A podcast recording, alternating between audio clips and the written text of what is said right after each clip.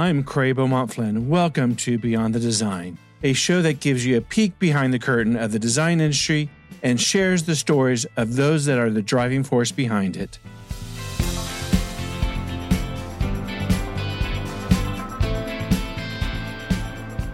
Well, welcome to Beyond the Design today. We have Jay Jeffers. Hello, Jay. How are you? Good, good. How are you? Good, good. Well, why don't we just start off and you can share your journey and how you got involved in the interior design field?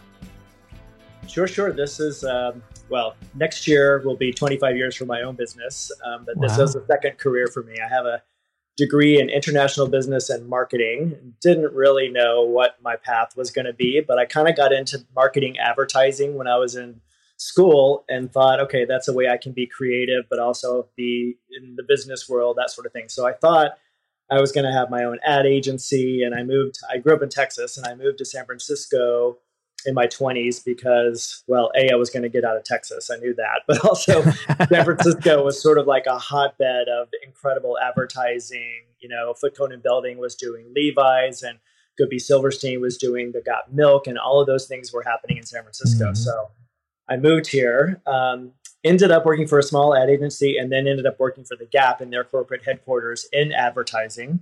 But my job wasn't so creative. I was more in the media relations world. And um, I was kind of trying to find my path. I was like, I wanted to do something that something for a living that I love to do. I did not want to be one of those people that like couldn't wait for Friday or for the weekend because they right. didn't want to be at work kind of a thing. And I went through, this is going to age me because there was no internet. I went through a course schedule actual catalog and took a, um, and there was an introduction to interior design class starting the next week through Berkeley Extension. And there was space in the class. And I took the class and I, it was the first time I thought, I think I can make a living doing something that I enjoy doing. And I think I might be kind of good at this. and um, and went and talked to i had a very cool boss at the gap at the time we were working on the old navy division had just started we were in media relations for that and we needed to bring more people on so i told her i was going back to school i was going to change my life but could i cut down my hours here and help train my replacement for a year or for a little while while i'm getting my feet wet so I ended up working for uh, the Gap part time. I ended up right. going to school at night. I ended up working for a one man design firm in San Francisco for a little bit, all those simultaneously. And then and this was like right at the beginning of the very first dot com boom. And Richard Witzel was my mentor who I worked for. And um, I ended up going to work for him full time and took his business to the next level. And I think when I left, he had 10 people and was uh, a thriving firm. And um, then on, in 1999, I went out on my own and started my own thing. Wow. Quite, quite the career. It's, it's fascinating to me because a lot of the designers that I've talked to in the past year, their first career was something completely different. Yeah. And they just kind of fell into it because they wanted to be more visual, more hands on, more uh, inspiring, you know, visually and creatively. And they all fell into interior design.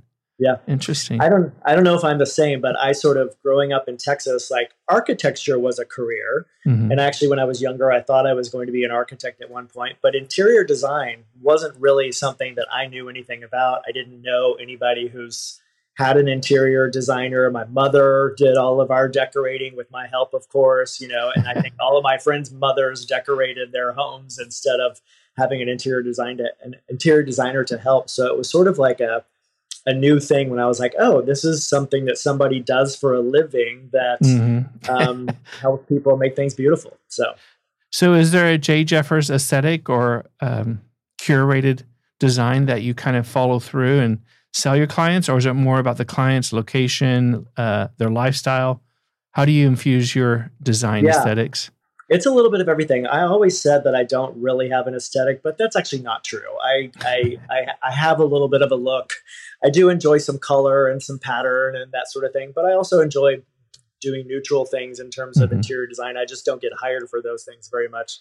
But I've always said the most important thing is the client and then architecture and geographic location all play into it. You know, I'm going to do even for the same client, I'm going to do a very different project in a city that I might do in the Napa Valley or on a beach because it's just a different way of living. It's just a different aesthetic, that sort of thing. Right.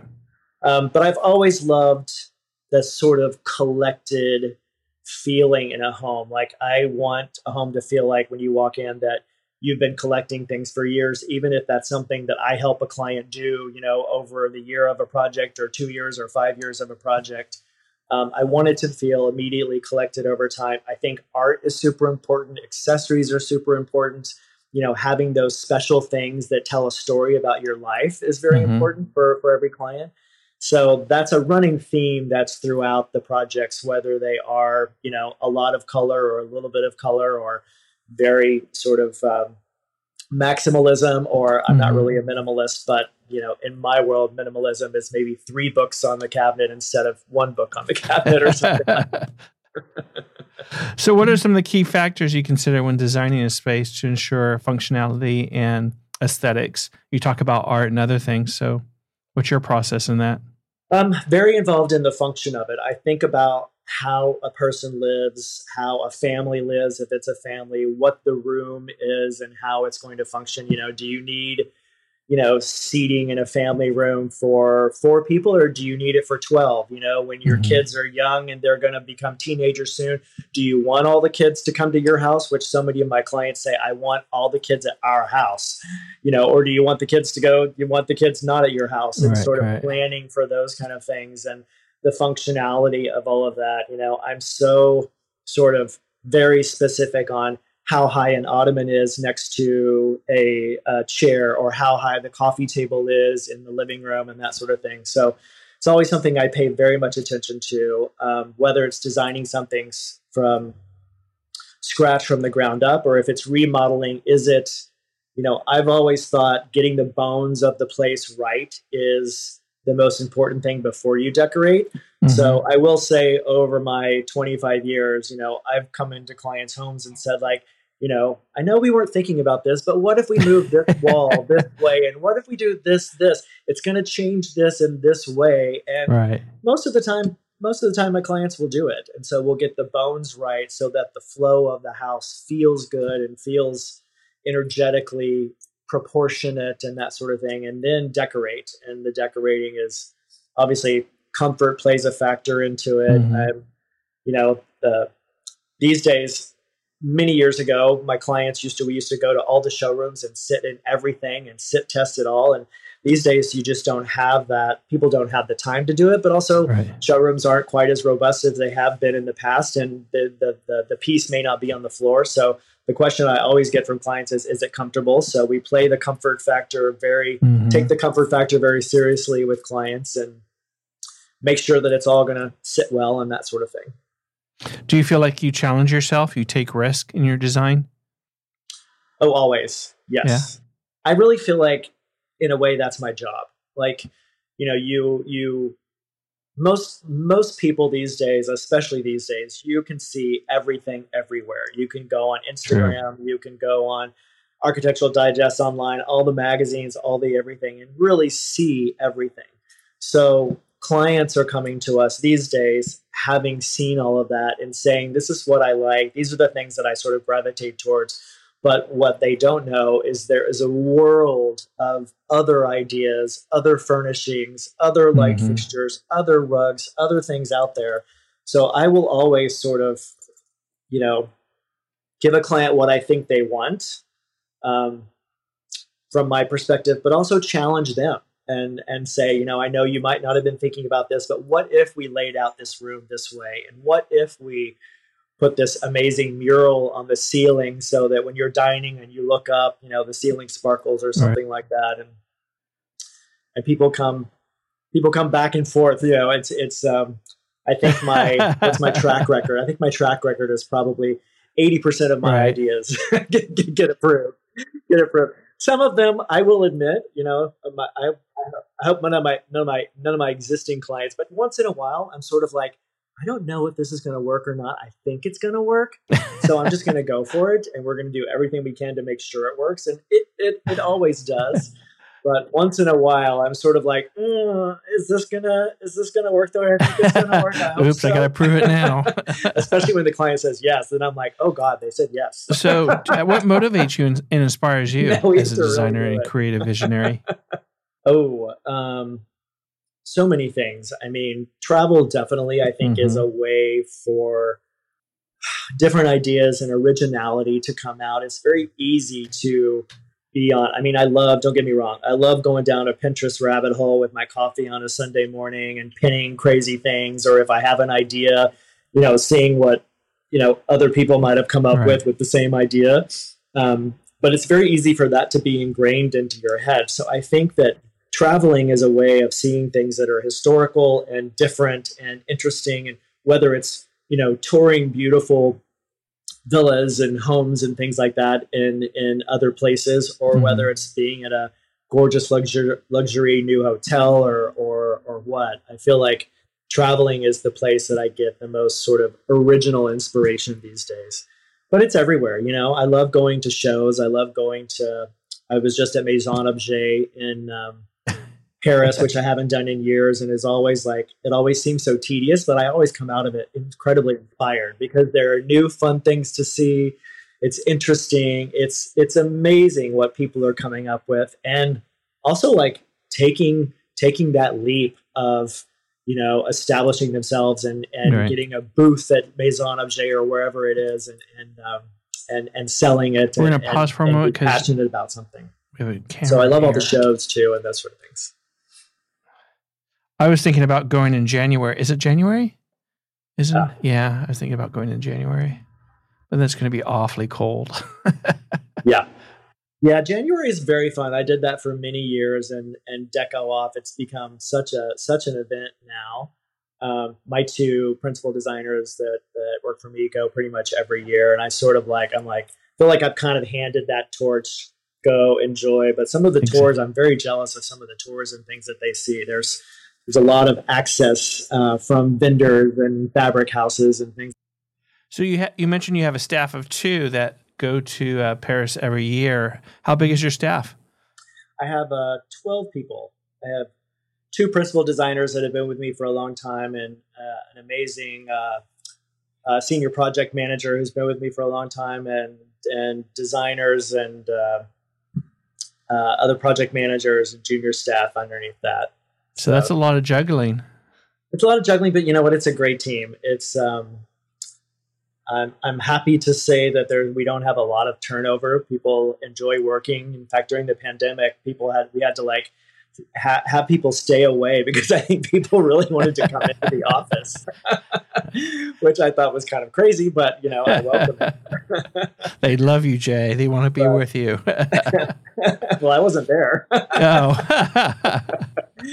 but it is a great, it's a great team. It's um, there's a lot of creative energy. I, I, bought a warehouse building out just on the um, outskirts of the Tenderloin in San Francisco in 2007.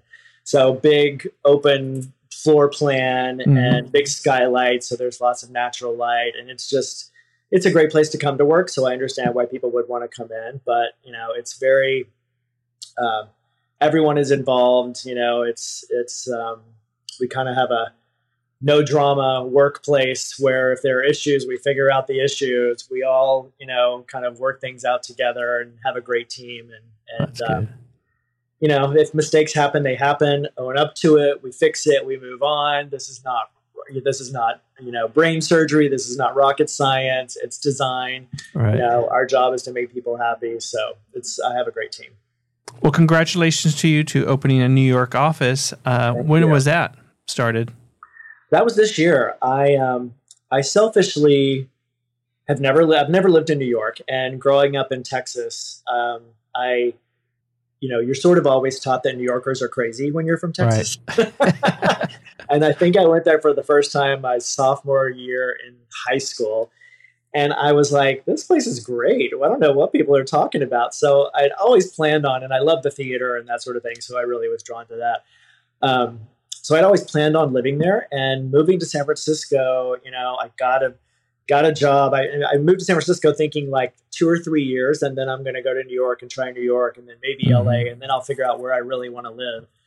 And you know, I moved to San Francisco, got a job, fell in love, that whole thing, and then went back to school. So so New York never materialized as a place to uh, to live. And it's funny, I've, I've told so many friends that I'm going to live there someday. Um, last year I was at a friend's house over Thanksgiving in the Hamptons, and I just sort of had it ingrained in my head that I needed to buy a place in New York in order to move to New York. and my friend was like, why don't you rent something for a year? Like literally looked at me like that with his eyebrows furrowed and said, why don't you just rent something for a year? And it was as if no one, it was as if it was a brand new concept for me. And I was like, oh, rent something for a year. What an idea. So um, I was there in January the following year, this year, and uh, decided to start looking for a place, thinking that it was going to take me six months. And every time I come into town, I'll just look at a few more places. And then when right. I see the one that's my apartment, I'll know. And the second apartment I looked at is the apartment that I'm in right now in the West Village. So saw the apartment and the intention was find a place to live, open an office. So the office is in my living room of my apartment right now. and at the same time, Jamie Drake is a very good friend of mine. And I, I saw him right around the time I rented the apartment and told him about the apartment. And he was like, So, you know, Kips Bay Show House is coming back to New York this year, and you're going to do that, right? Right? it's like, that's a great idea. Absolutely. So agreed to do the Kips Bay Show House as well, and that kind of was my kickoff to the New York office, and had a great time doing that with uh, a lot of great designers. Super fast turnaround, but really it was kind of like a great introduction to New York. I've done projects in New York before, mm-hmm. um, but always for like my clients here that are buying pied-à-terre and that sort of thing. So um, it was it was it was a fun thing to do, and I'm excited to be in New York a little bit more. So is it most your projects residential everything is residential. I did. I've done a couple of things. Like I, I own a hotel in Healdsburg that I designed mm-hmm. the entire thing. So that was my my first hospitality project. Um, I've done a couple of bars here in San Francisco. I have a good friend who owns a, a beautiful spa here, and um, I've known her for 25 years. And I've designed and redesigned and remodeled her spa and several homes for her over the years. So those are my few little forays into um, non-residential work. Everything else has been residential. So doing the Kips Bay, is that coming from the advertising marketing field initially? Is, do you believe that's a good marketing tool for designers to participate in local show houses?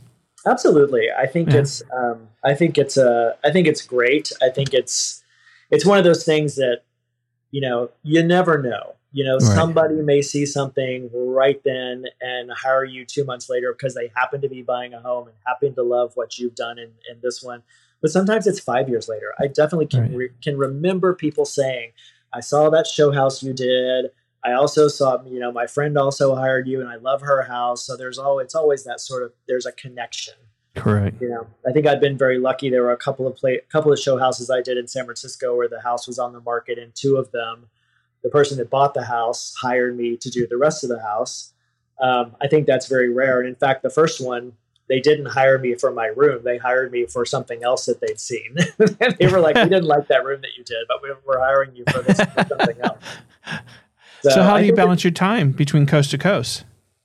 Um, I kind of am, I kind of look like my, my my original plan was I'm going to be a week in New York and then I'll be three weeks here and then we'll see how it goes and and I was hoping I would be able to say like okay first week of the month every every month or something like that but that has not worked but right. we are we're in the midst of a bunch of projects in the Bay Area um, in San Francisco but also in Carmel Valley and Tahoe and and other spots so and we're between August and the end of the year, we're installing, I think, four or five projects. So I find myself here in San mm-hmm. Francisco a lot right now. And I think next year there will be, it'll be, it'll slow down a little bit. And we've got, we're still going to be very busy in the beginning of the year. And then I hope that some of the new projects are in the New York area as well. So 25 years, which is a, a phenomenal span of a career in this industry. Is there one particular project that you can think of that's this is my legacy, or have you not reached that point yet? Oh gosh, I don't think so. Mm-hmm. Um, I don't think I've you know I've done some incredible projects in my time, but nothing that I think you know this is my legacy. This will be something that people are talking about, you know, 10, 20 years, 30 years, 50 years from now. My um, my uh, my Brooke Astor library as as I, I sort of always aspire to like okay what's the iconic room going to be in this house or what's the iconic uh, thing going to be about this project? And I always think about um, Albert Hadley and that Brooke Astor Red mm-hmm. Lacquer Library. Um, so yeah, no, I've had some great projects, but I don't think that there's. I mean, the hotel is probably the Madrona is a hotel in Healdsburg that I saw during the pandemic, and um, with no intention of purchasing it, it just happened to be empty because it was closed. My a good friend of mine who I did his home in San Francisco as a real estate agent, he was about to put it on the market. It was Memorial Day weekend. We were doing absolutely nothing. He's like, "Come see this hotel," and it just is it's this magical little place in Healdsburg, California on eight acres up on a hill. It was a private estate that was built in 1880. Um, and it was a private estate for 100 years and then converted wow. into a bed and breakfast inn um, and was in need of some love. And I honestly left there thinking, okay, I'm going to come up with a fantastic design for this. And whoever buys it, I'm going to get an introduction by my real estate agent friend, and they're going to hire me to design it. And slowly but surely, some, you know, some consultants and people and and things came into my being, and my brothers in the real estate finance world, and he started helping me and ended up becoming a partner with me. And my other partner was in the hospitality industry, but it was a personal friend that happened to be living with me during the pandemic because he just had moved back to San Francisco in like February of 2020. Wow. We were we were in the Napa Valley um, so slowly but surely purchased the hotel with a bunch of investors as well and started remodeling it in 2021 and opened it in 2022 april april 2022 and you know it was one of those like sort of it was meant to be kind of things mm-hmm. because mm-hmm. i had time to work on it you know if it had if it had not been a pandemic Memorial Day weekend, I'm sure I would have been having a party or out of town or something. I probably would have never seen the hotel. You know, it probably would have been one of those things that I had no time to design or right. come up with ideas. And I pretty much designed the entire thing on my dining room table at my house in St. Helena, California, up in the Napa Valley, um, and just had like the most magical experience doing it. Like it was so it was so fun. It was well, for mm. one mm-hmm. thing, I didn't have a client. That was kind of wonderful. But I also I also didn't have a client budget. you know, I I came up with ideas and concepts and and played and sketched and drew and and reached out to friends like Javier Robles from um, uh, Lumifer Lighting because I had mm. this idea for a chandelier, but I could never have afforded, you know, one of his fixtures for the dining room and he said your it's it's your timing is perfect because I've been wanting to do a hospitality line and this is the perfect foray into it. He created, you know, this line, these beautiful fixtures for the hotel. Mm-hmm. And I had a few friends like that that helped and, you know, that I basically begged, borrowed, and stealed and said, please, please, you have to do this for me. So it was an incredible experience. And I think that will be, you know, I don't know if that's my legacy for the rest of my life, but it's I'm pretty proud of it. Sounds like all the stars aligned, you know, they, timing and everything else. Yeah, they really did. So, is there anything in particular that you want to achieve, or you still want to do, or try your hand out? You know, I love fabrics, and I don't have a fabric line. I, I haven't uh, I haven't gone down that road, um, but that's kind of I feel like I've always kind of started with fabrics, even more so than furniture or rugs or anything else. I've always been like drawn to them and love going to, I don't do it so much anymore, but I used to love going to the showrooms and go through all the wings and get new fabrics mm-hmm. and see what's new and different and that sort of thing. But so I would love to have a fabric line. I think that would be um, fun and interesting and um, really great. I think a lot of designers also want to do a book, and you've accomplished uh, being published twice. Yes. How was that yeah. process? And did you know what you wanted to put into each one, or it just kind of came together? Um, the first one, Jill Cohen is a is a kind of a book agent in our in our industry, and I mm-hmm. actually met her at a design leadership retreat in Venice, and we were riding on the boats together from the from the airport to the hotel. And um, she mentioned what she does. She was like, I was like, oh, I'd love to send you, you know, what I've done before, and and maybe we can talk about it. I, I, how wonderful would it be to have a book? Again, kind of thinking like I have, excuse me, I have no idea if that would work for me or or if I have enough uh, material right. and that sort of thing. And after this retreat, a couple months later, I was like, oh yeah, I was going to send that stuff to Jill. I sent her all my stuff, and she called me immediately. She's like, absolutely, we're doing a book. This is super exciting.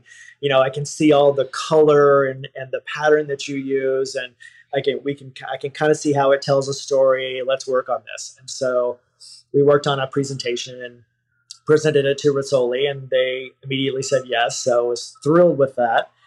And then went through the process of designing it with uh, Doug Turshen, who's an amazing designer and, mm-hmm. and, designed it, and with my publicist at the time, Elisa Carroll, was is an amazing writer, and so she wrote the book. So it was really interesting because Elisa had known me for years, um, and we had a great body of work. But the body of work was fairly eclectic. It was it was um, you know there there were very different homes throughout the entire thing. My second book, I feel like you know was 15 years into my career and I shot most of the projects within like a 2 year time frame.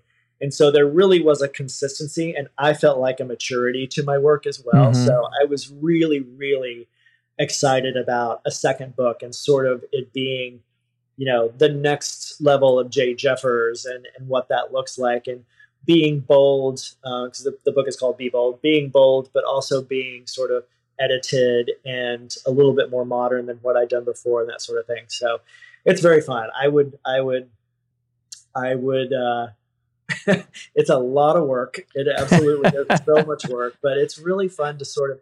It's a stroll down memory lane for me. Right. It, it's like you know. Um, um, going back and looking at things and being like, oh, I got, I forgot about that piece of furniture. I love that. Oh yeah, we bought that Julian Huber sculpture that went on the living room. I forgot about that. I was that was amazing and that sort of thing. So that part of it's fun.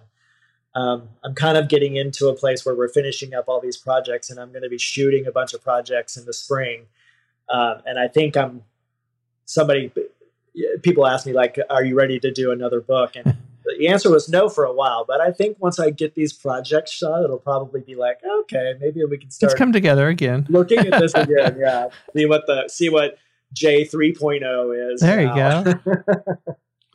well, g- given that you're working on both coasts and there's a distinct rivalry, I guess you could say, do you see that in the design world as well, where you know things are happening in New York that are not happening on the West Coast, and vice versa, and their own design aesthetics and definitely lifestyles, but just the way that people look to the end user, look at design. Good question. Um, I, I mean, I think I've always thought of, and I still think it's true that New York, especially, is a little more dressy, for lack of a better word, in in the world of design, mm-hmm. and whether that is you know modernism to a perfect point and and minimalism like you've never seen it before to maximalism and traditional and that sort of thing. And i feel mm-hmm. like at least in my own design but i feel like it's very true for california and the west coast. You know it is a little bit more relaxed. It is a little bit more even you know a modernist in New York may have a couple of throw pillows. I mean, a modernist in San Francisco may have a couple of throw pillows right. on the sofa, whereas whereas you may not in uh, in New York. So um, I don't know if the, I don't know if I would call it a rivalry though. I think it's just a, a, way people live and how they function through life and that sort of thing. And I think, uh, you know, entertaining is is big on the West Coast, and people are we're always having parties and people over. And not that it's not big on in New York, but I think people are a little bit more going out than they Correct. are staying home and that sort of thing spatial reasons probably a lot of spatial lot of reasons probably have a lot to do with it believe me yeah. i thought about like okay how am i going to have a cocktail party for 50 people in my apartment in new york i'm going to have to edit that down to 20 elbow to elbow uh, what are some of the current interior design trends that you find particularly exciting or interesting um, i'm seeing a lot of and i and i usually try not to follow trends. It's funny right. when people ask that. I'm like, uh, I don't know what the trends are, but I'm seeing a lot of like craft these days. I think the collaborations amongst people, like you know, fashion designers working with interior design and that sort of thing. I think that's super interesting, and and people like you know Douglas Friedman doing a line of rugs with. Um, uh, Kyle Bunting and mm-hmm. things like that, where it's somebody that may not be in the interior design or is it is is on the periphery of the interior design Correct. world, but not necessarily a designer um, coming up with the different ideas and and and the craft of it and that sort of thing and and beautiful sculptural pieces. Carlos Otero is a, a ceramicist that I met uh, early in the year at a dinner, and he was an architect for many years, and then decided he was going to change everything, and is now doing these absolutely incredible ceramics.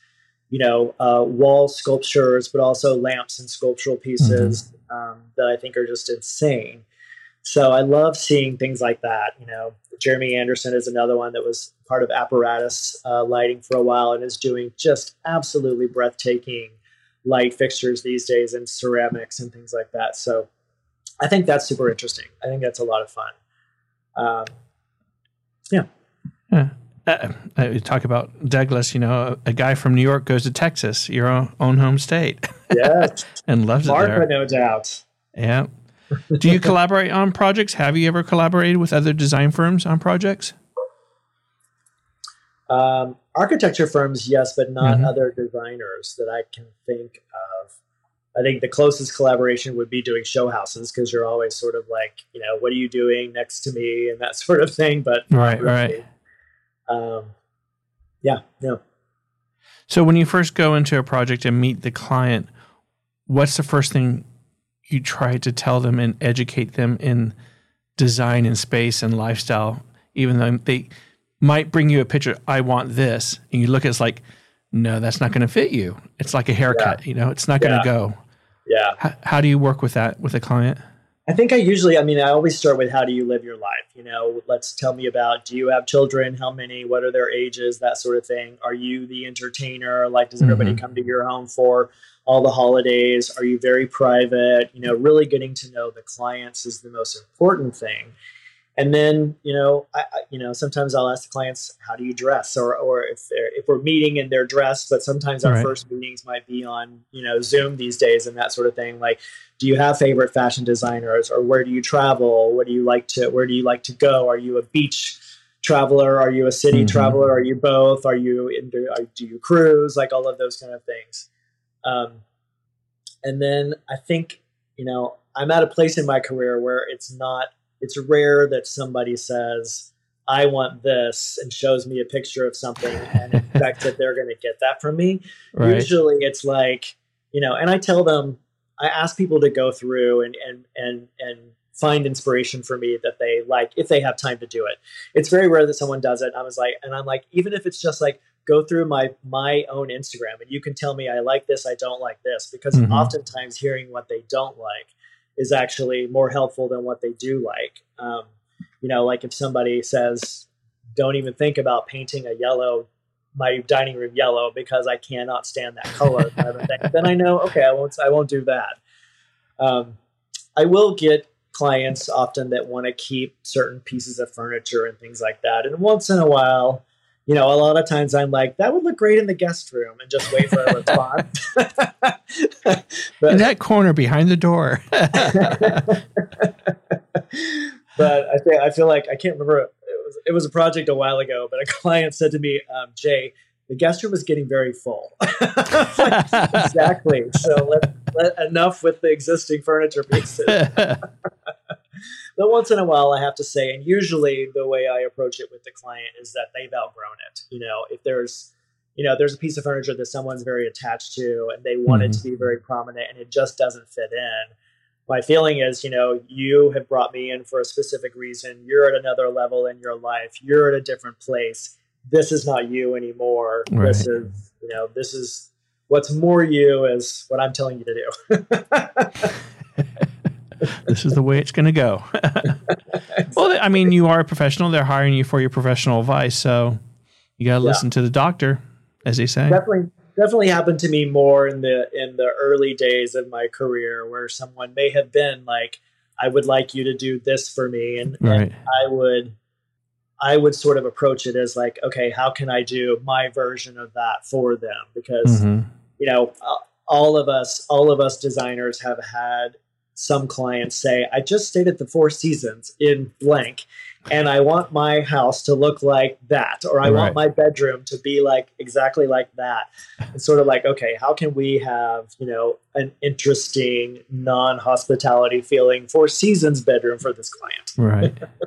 Does sustainability uh, play an important factor in your design? I'd like to say yes. I think that um, it's. I don't I don't probably pay enough attention to it as I should. Um, mm-hmm. And in our industry, I I continue to try to educate myself on it. You know, my my my biggest thing in terms of sustainability is I love to use antiques and vintage pieces and reuse and that sort of thing. I love vintage. I love antique rugs, and so we try to do that. I will say, many years ago, I had uh, a few clients that were very interested in designing their home in a sustainable way. And a lot of times, you know, we would show fabrics and things like that right. that were a little more sustainably correct. Um, and they just weren't of the caliber that my clients really wanted their home to be. So we would mm-hmm. look for other ways of doing that. I think that that's changing, you know, daily and, right. and annually now. And there are so many other products, you know, rugs made of bamboo and that sort of thing that have just this amazing silky quality and that. So try to be a part of it and educate myself on it. Probably right.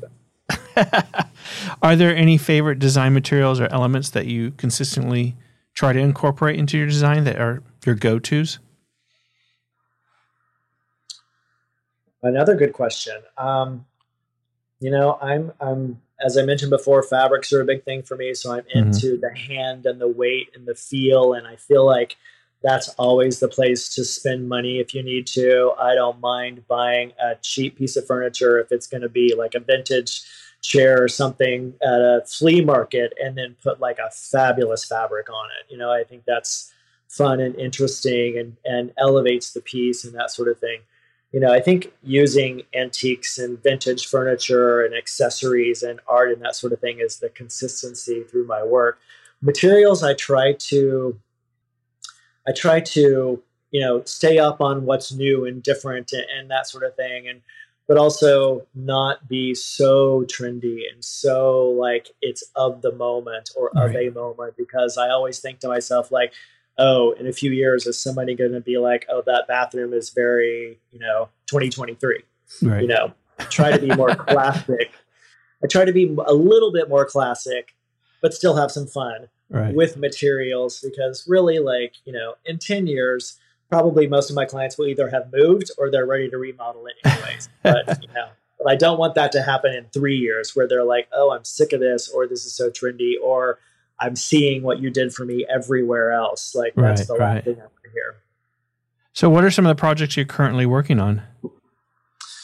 We have. I'm probably. I'm working on. I'm finishing it up at the beginning of next year. Probably my longest project to date. I think we're in year six. But this is a wow.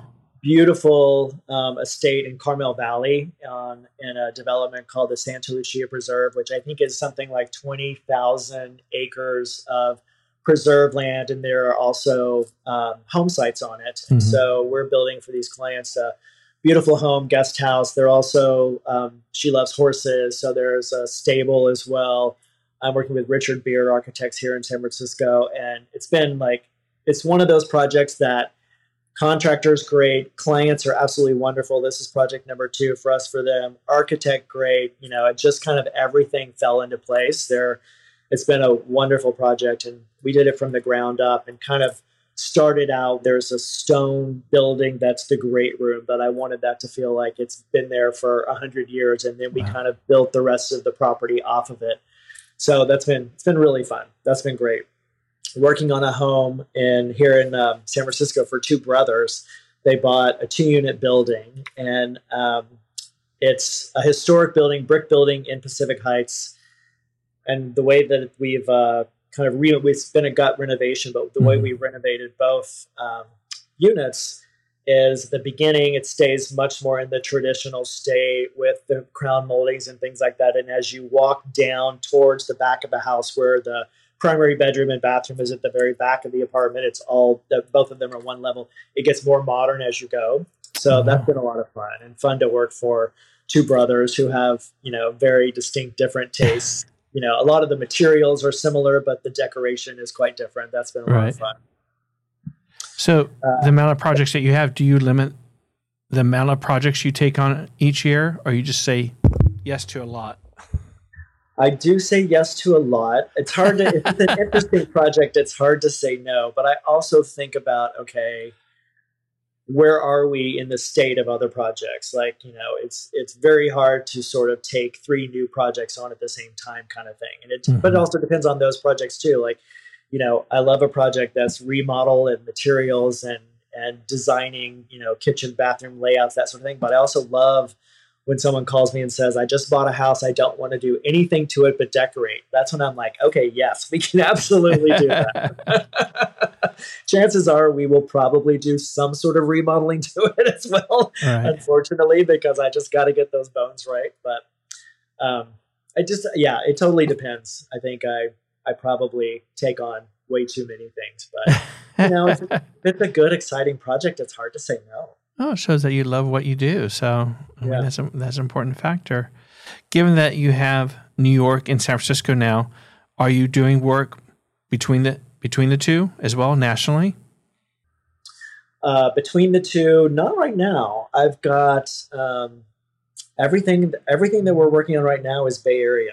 Mm-hmm. It's you know it's it's um, it comes and goes. I was a few years ago. I was working on a project in Aspen and Dallas and Montana and San Francisco. You know, some I was I've done projects in Florida and New York, so it really just depends. I will I will go wherever anybody wants me to go for sure. Feel free, call me up. Do you battle yourself in your own environments of changing things out? Are you pretty much solid in your home environment? Another good question. I do change things up. And I think what I do more is I sell things and then buy something new and then try to literally start over. Like I'm, um, I'm coming to you from my apartment in San Francisco that I've been here for since 2018 and just and I've done some things to it just mm-hmm. to kind of spruce it up. But literally in the last like six months, I've been like, I think I need something totally new. Like I've been, I've been thinking, like, do I remodel this? I'm like, yeah, maybe I need something totally new in a different neighborhood, in a different area, that sort of thing. I had a home in um, St. Helena uh, and the Napa Valley for many years and loved living there. And I just sold that this year, which I wasn't wow. planning on selling it. I just got a call from an agent who was like, "Are you interested in selling your house?" And of course, I said no. And then, you know somebody really wanted it, so of course I said yeah. it made sense. and I'm like, I and I and I sold it right at the beginning of summer, and then I was like, okay, I really wish I had done this in the fall. Oh, but although yeah. the fall is beautiful there too, but you know, so True. I'm excited about a new venture someplace else, whether that be you know in Sonoma or somewhere else. Well, speaking of new ventures, what else is on your plate? What else is ahead for you? Um, New York is going to be the big focus for next year and photographing mm-hmm. projects and that sort of thing. I um, um, I don't have. I've sort of like I did a project. I did a line for Arteriors. Uh, I've done three different lines for them. My last one came out last year, so we're kind of good on that. So I don't really have any sort of products coming out that I'm thinking about. Mm-hmm. Um, I'm kind of enjoying the you know, going the New York, San Francisco back and forth kind of thing right now. Um, establishing myself a little bit more in New York, enjoying my time there, having fun in San Francisco, getting these projects done. So that's kind of where I am right now. Do you have any um, advice you would give to aspiring interior designers that want to get started in this career in this field? Oh, let's see. What advice would I give them?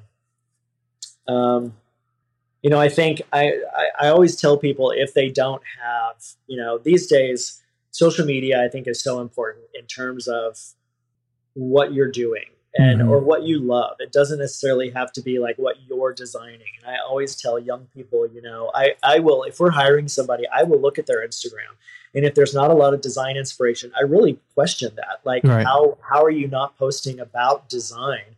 You know, and I think it's okay you know, and I've told people this. I think it's okay to post other people's work. Just make sure you give them credit. Like, I love the, you know, this living room that Jay Jeffers did, or mm-hmm. something like that. You know, I think getting yourself out there is the most important thing and taking some risk and having fun. I mean, when I started doing this, I really, I probably was a few years too young to really go out on my own. In fact, the first five years, I was like, you know, petrified that I was going to make a mistake or I was going to do something drastically wrong that was very expensive and I was going to have to pay for it or things like that. But I think that made me so like, you know, anal retentive, mm-hmm. like perfectionist about everything that I did. And it was fun to sort of take some risks. And I would do anything. If somebody called me and said, "Can you do my bedroom?" or "Can you help me pick paint colors?" I would do it all. So that's that's something else I would suggest to people. Like, if you if you're going out on your own, if you haven't worked for somebody, first advice would be work for somebody. You know, mm-hmm.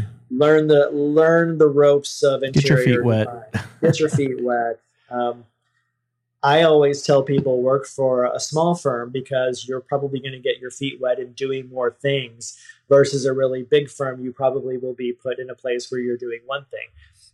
Now that on the on the flip side of that, you'll probably be working for some really incredible clients for a mm-hmm. really big firm for those big firms out there. But you know, I think a smaller firm you really get to learn a lot more and be involved in a lot more and that True. sort of thing. And then if you're going out on your own, don't be afraid to take any kind of job that that, that you learn from. You know, right. just say yes. just say yes. is is there a particular project that you can think of that actually influenced you? In your thought process and uh, design aesthetics?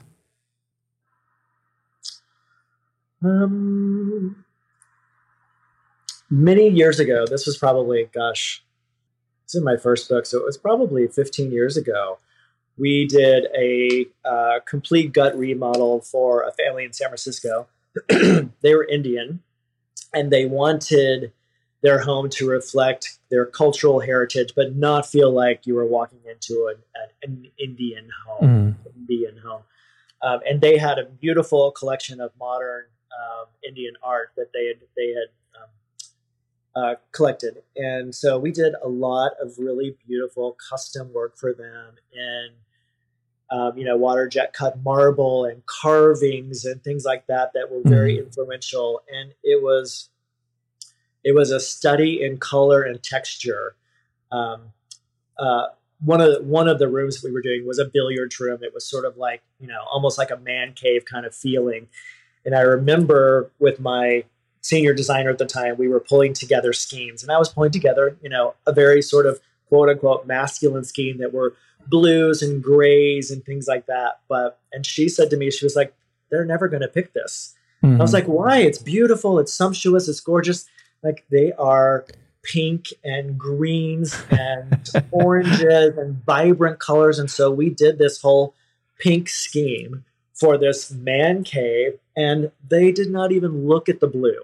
And it was sort of this. It was a it was a light bulb and an aha moment in my head that like there was in their culture there was not this masculine, feminine view towards colors. It was mm-hmm. more the vibrancy and the life and the energy that the room gave you in these colors.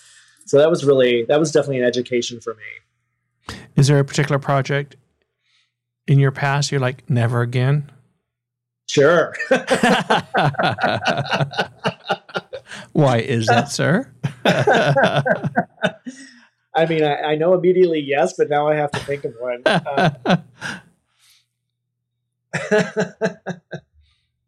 Usually, those are a little bit of a situation of it wasn't a right fit with the client, you know, and I'm I'm saying that very diplomatically, but mm. you know, and it's you know, it's not it's not that the client was well. I've had nightmare clients that I don't work with anymore, and that I'm very happy not to.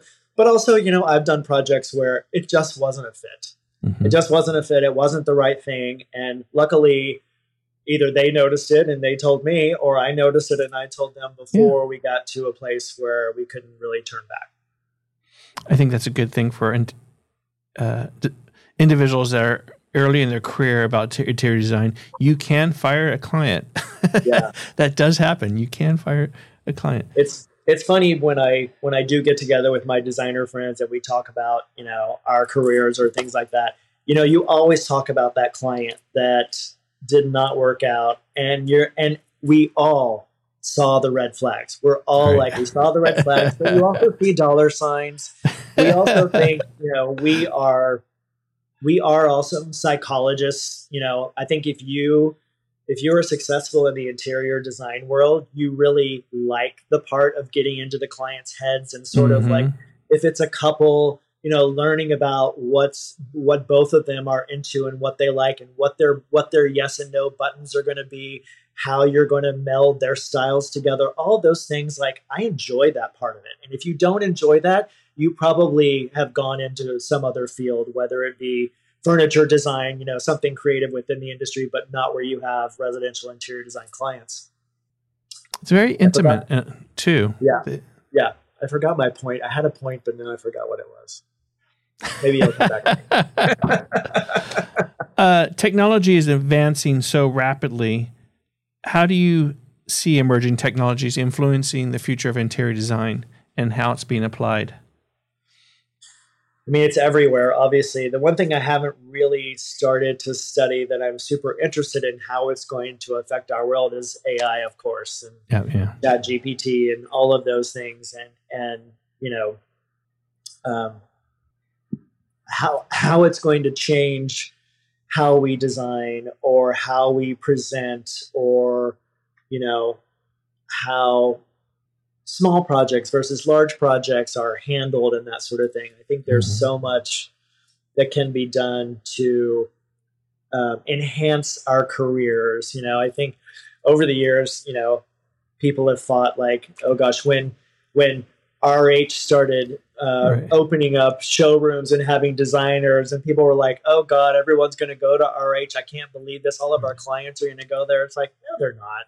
Yeah. You know, at the end of the day, they're not. You know, people started opening showrooms up so it's not to the trade anymore some of the showrooms people can come in and purchase and everyone's like up in arms and like right. all of our clients are going to go away no i think we just learned how to work with these people and with these organizations and things like that so i think that's a part of it um, i don't know what other like the other technologies and things are just home technology i feel like it's getting less and simpler and things mm-hmm. like that people are kind of shying away from it, don't want all the bells and whistles that you like have to call a technician to turn right. on a TV or when you're light when your light fixture doesn't work, you don't know what to do kind of thing. I feel like people are kind of starting to back off a little bit, which I think is kind of interesting.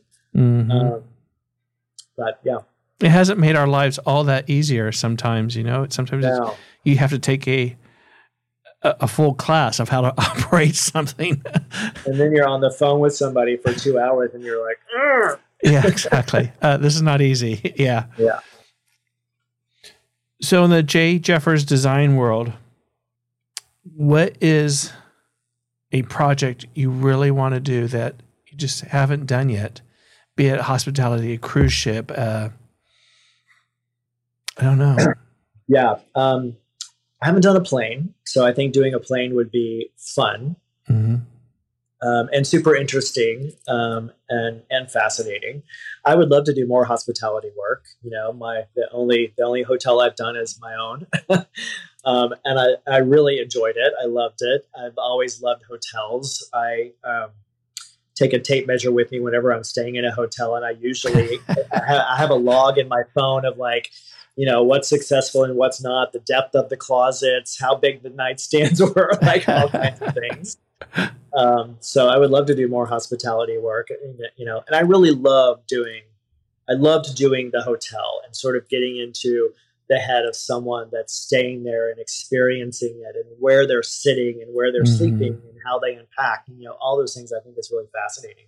So i'd love to do more of that. Um, i love i mean i really enjoy 25 years later i still really enjoy the residential side of it. I think it's just fun and wonderful haven't done a house in the hamptons yet so would love to do you know a beautiful home in the hamptons you know i haven't you know i always say i'd love to do a, an apartment in paris you know but i really would do an apartment anywhere if it's a chic beautiful apartment right.